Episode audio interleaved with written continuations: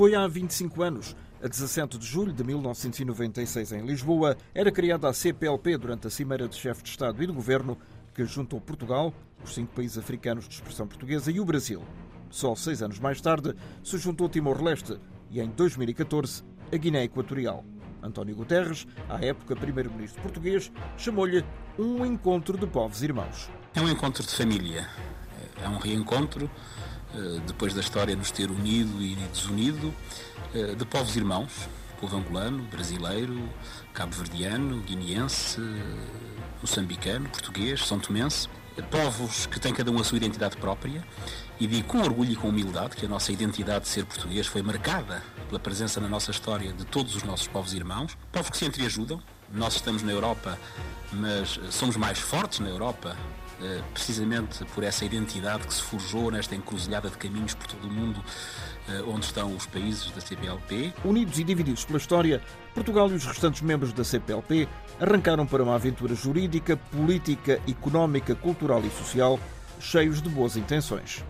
Para o sucesso do empreendimento que hoje iniciamos, é necessário que haja paz e estabilidade nos nossos países. Ao se formar essa comunidade de língua oficial portuguesa, eu acho que vem beneficiar os sete países que falam português. Que se espera mais um reforço a esta nossa comunidade e, e também querer que haja mais participação e também nós também possamos fazer, dar grande força nesta, nesta contribuição. Mas entre as intenções e a prática no terreno, o fosso revelou-se profundo. O caso das sucessivas crises políticas na Guiné-Bissau mostraram isso mesmo, como lembra esta declaração de Luís Filipe Tavares, Ministro da Defesa de Cabo Verde. Finalmente, a CPLP exorta as Forças Armadas Republicanas a se absterem de ações que comprometam a sua posição de neutralidade face a diferentes de natureza política ou partidária, criando espaços e ambiente para as instituições civis competentes encontrarem muito rapidamente soluções definitivas de paz e estabilidade políticas ao longo deste quarto século, a CPLP nem sempre se mostrou unida nem capaz de intervir eficazmente nas situações internas de cada Estado-membro.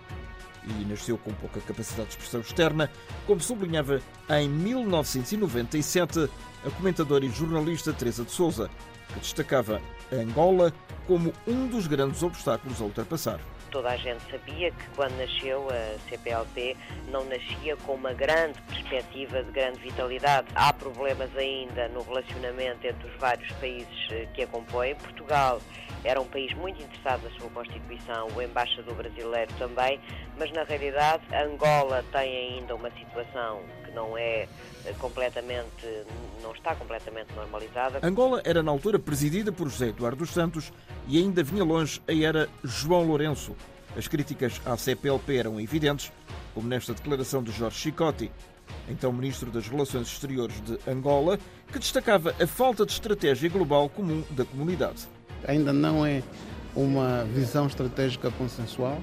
Acho eu que, com o crescimento que a organização tem, com os membros uh, associados e observadores que a organização tem, pode ser importante que possamos uh, olhar para uma nova organização ou uma certa reorganização. Os apelos à reorganização interna da CPLP sempre se fizeram sentir, sobretudo a nível económico. Por isso, em 2002, foi constituída a Confederação Empresarial da CPLP, com a escritura outorgada dois anos depois e o estatuto de observador consultivo atribuído em 2006. O presidente português, Marcelo Rebelo de Sousa, coloca mesmo a economia como a prioridade número um da CPLP.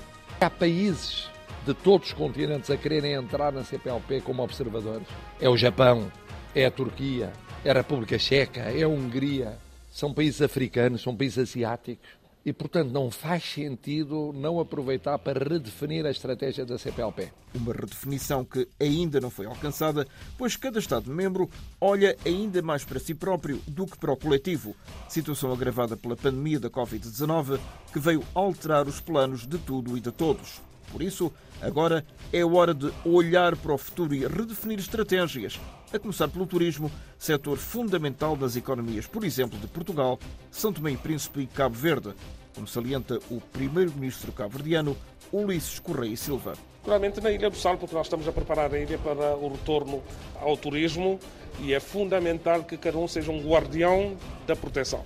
Eh, porque guardião da proteção quer dizer guardião também do emprego, do rendimento, da atividade económica, porque sem um bom controle da pandemia teremos dificuldade em fazer a retoma económica. Turismo e pós-pandemia estão assim de mãos dadas para a retoma económica e financeira num quadro pós-Covid-19. A saúde é, de resto, um dos cavalos de batalha da CPLP e o envio de vacinas de Portugal para os países africanos de expressão portuguesa é prova de que a cooperação funciona, pelo menos a este nível, como salienta o chefe do governo cabo-verdiano. As vacinas salvam vidas e salvam a economia e precisamos de ter boas parcerias para que isso possa ser uh, conseguido e este gesto de Portugal é, é de facto de uh, ter em conta como algo muito importante. Uh, para além disso, uma missão médica avançada já veio para fazer uma variação e virá uma equipa médica dar todo o suporte e o apoio para este combate, que é um combate global eh, de Cabo Verde, do mundo inteiro e Portugal como um bom parceiro. E se a cooperação a nível sanitário é consensual, o mesmo não se aplica, por exemplo, ao nível da defesa e segurança. E o caso do terrorismo em Cabo Delgado, Moçambique, é disso um bom exemplo, com a CPLP a evitar enviar tropas para o terreno, até porque Maputo assim não o deseja, como diz o presidente Felipe Nyusi. As valentes forças de defesa e segurança de Moçambique vão intensificar ações operativas de caça a esses criminosos buscando os apoios necessários de SADC e de países amigos e irmãos, mas sem penhorar a nossa soberania como nação. A situação em Cabo Delgado é, assim, um caso que preocupa a CPLP, que assiste de longe, sem intervir. A diplomacia fala mais alto e solidariedade chega do Parlamento Europeu pela voz do eurodeputado Paulo Rangel. Nós não podemos abandonar Moçambique não podemos deixar Moçambique e os moçambicanos no esquecimento. Moçambique, um país massacrado pela violência islâmica, mas também por fenómenos naturais, como cheias e tempestades tropicais. Aqui, os países da CPLP unem-se para ajudar um dos seus, como lembra esta mensagem de 2015 do embaixador Murad Murarji. As inundações, sobretudo nas regiões centro e norte, impõem a nossa solidariedade para com o empenho do governo e do povo moçambicanos em dar uma resposta a estes trágicos acontecimentos. A solidariedade que funciona em tempos de tragédia. Tragédia que para muitos constitui a pena de morte, que ainda vigora na Guiné Equatorial, o mais recente membro da CPLP, uma pedra no sapato de um país criticado por todos os outros. A CPLP é um espaço onde os seus povos se revejam democrático, respeitador do Estado de Direito e sem pena de morte. E acho que, com toda a franqueza, temos que insistir, junto da Guiné Equatorial, que se quer permanecer no quadro da CPLP, tem que se rever neste quadro comum. O aviso do primeiro-ministro português, António Costa, algo que é desmentido pelas autoridades locais. Mas, paralelamente a este aviso, Malabo continua a apostar na economia e na atração do investimento como sucedeu este ano com a Cimeira de Negócios dos Países da Lusofonia. E por isso, o presidente Teodoro Obiang aposta forte na mobilidade para facilitar os negócios na comunidade.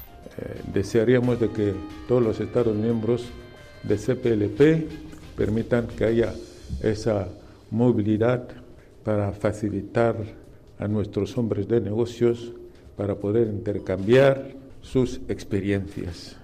E, de facto, a mobilidade é uma das palavras de ordem da CPLP por estes dias. Um momento de viragem da comunidade, diz o secretário executivo Francisco Ribeiro Teles. Penso que vai ser Uh, que vai ser uma viragem importante na própria, da própria CPLP. Eu queria, obviamente, referir à partida o acordo, o acordo de mobilidade, porque, no fim de contas, vai colocar à disposição dos Estados-membros um conjunto de instrumentos de mobilidade. A CPLP com os olhos postos no futuro. Angola é o país que se segue em termos de presidência rotativa e a mobilidade é também prioridade, diz o chefe da diplomacia angolano, Tete António. Trata-se de um acordo dos Estados-membros que vai facilitar, eh, portanto, a mobilidade entre as populações, que é uma, na verdade, é consignar no papel uma, uma, uma vontade das populações da CPLP. O ambiente de negócios no cenário pós-Covid é agora discutido internamente mas o que une estes povos, a língua portuguesa, continua a ser de fundamental importância ao lado de outro setor vital, o da educação, lembra Odete Semedo, presidente do grupo guinense na Assembleia Parlamentar da CPLP. Temos aqui um, um bloco bem, bem forte que é o bloco da educação, ciência, língua, cultura, sobretudo a questão do ensino da língua portuguesa. Os constrangimentos que nós temos nos nossos países de trabalharmos só com documentos em língua estrangeira, em inglês, francês, etc. Os desafios da língua portuguesa na CPLP, numa altura, 31 de julho, em que vai reabrir em São Paulo, no Brasil, após o incêndio de 2015, o Museu da Língua Portuguesa, uma língua fulcral para o desenvolvimento, nomeadamente de Cabo Verde, como destaca o premiado escritor Germano Almeida. Além da minha particular afeição à língua portuguesa, tenho plena consciência da sua importância para o desenvolvimento do meu país.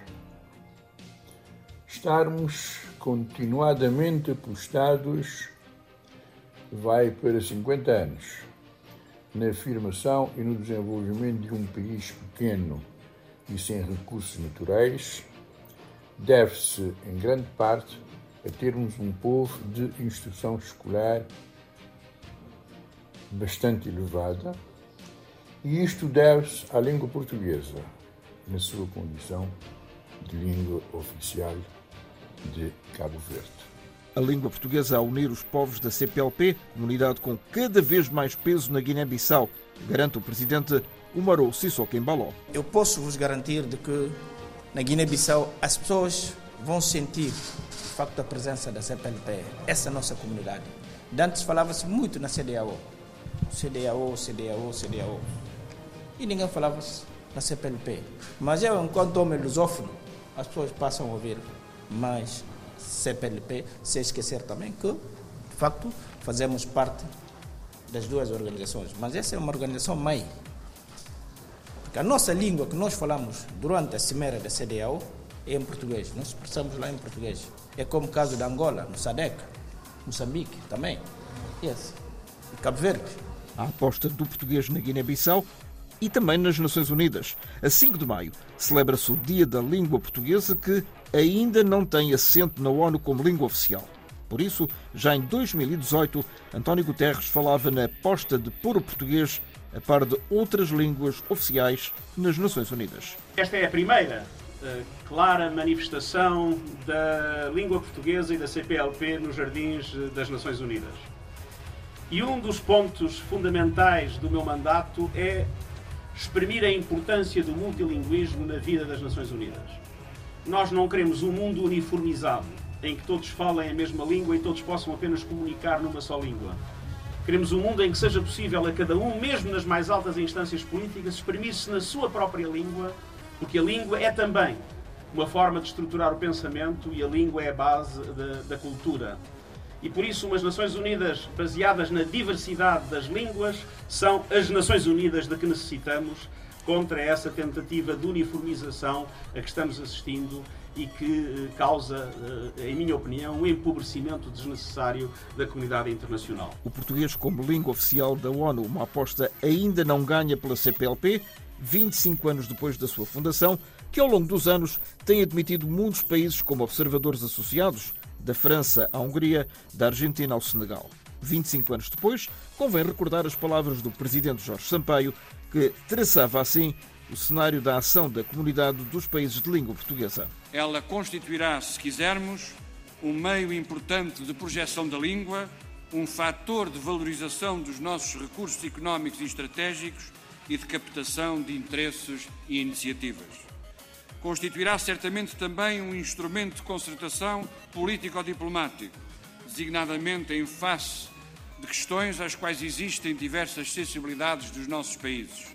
Quanto mais coesos, mais fortes, mas sabendo que a coesão se constrói na diversidade. Palavras de Jorge Sampaio em 1996. Em 2022, a Guiné Equatorial quer acolher a cimeira da CPLP após a presidência de Angola, mas a CPLP trabalha já para 2030, daqui a nove anos. Os Objetivos de Desenvolvimento são de Timor-Leste e, em boa verdade, também do resto da CPLP, como diz o Ministro para a Reforma Legislativa e Assuntos Parlamentares timorense, Fidelis Magalhães. Os planos de desenvolvimento uh, temos que eh, perceber e eh, bem que nós não temos muito tempo. Nós, nós temos objetivos destacados, 2030 já não é muito tempo.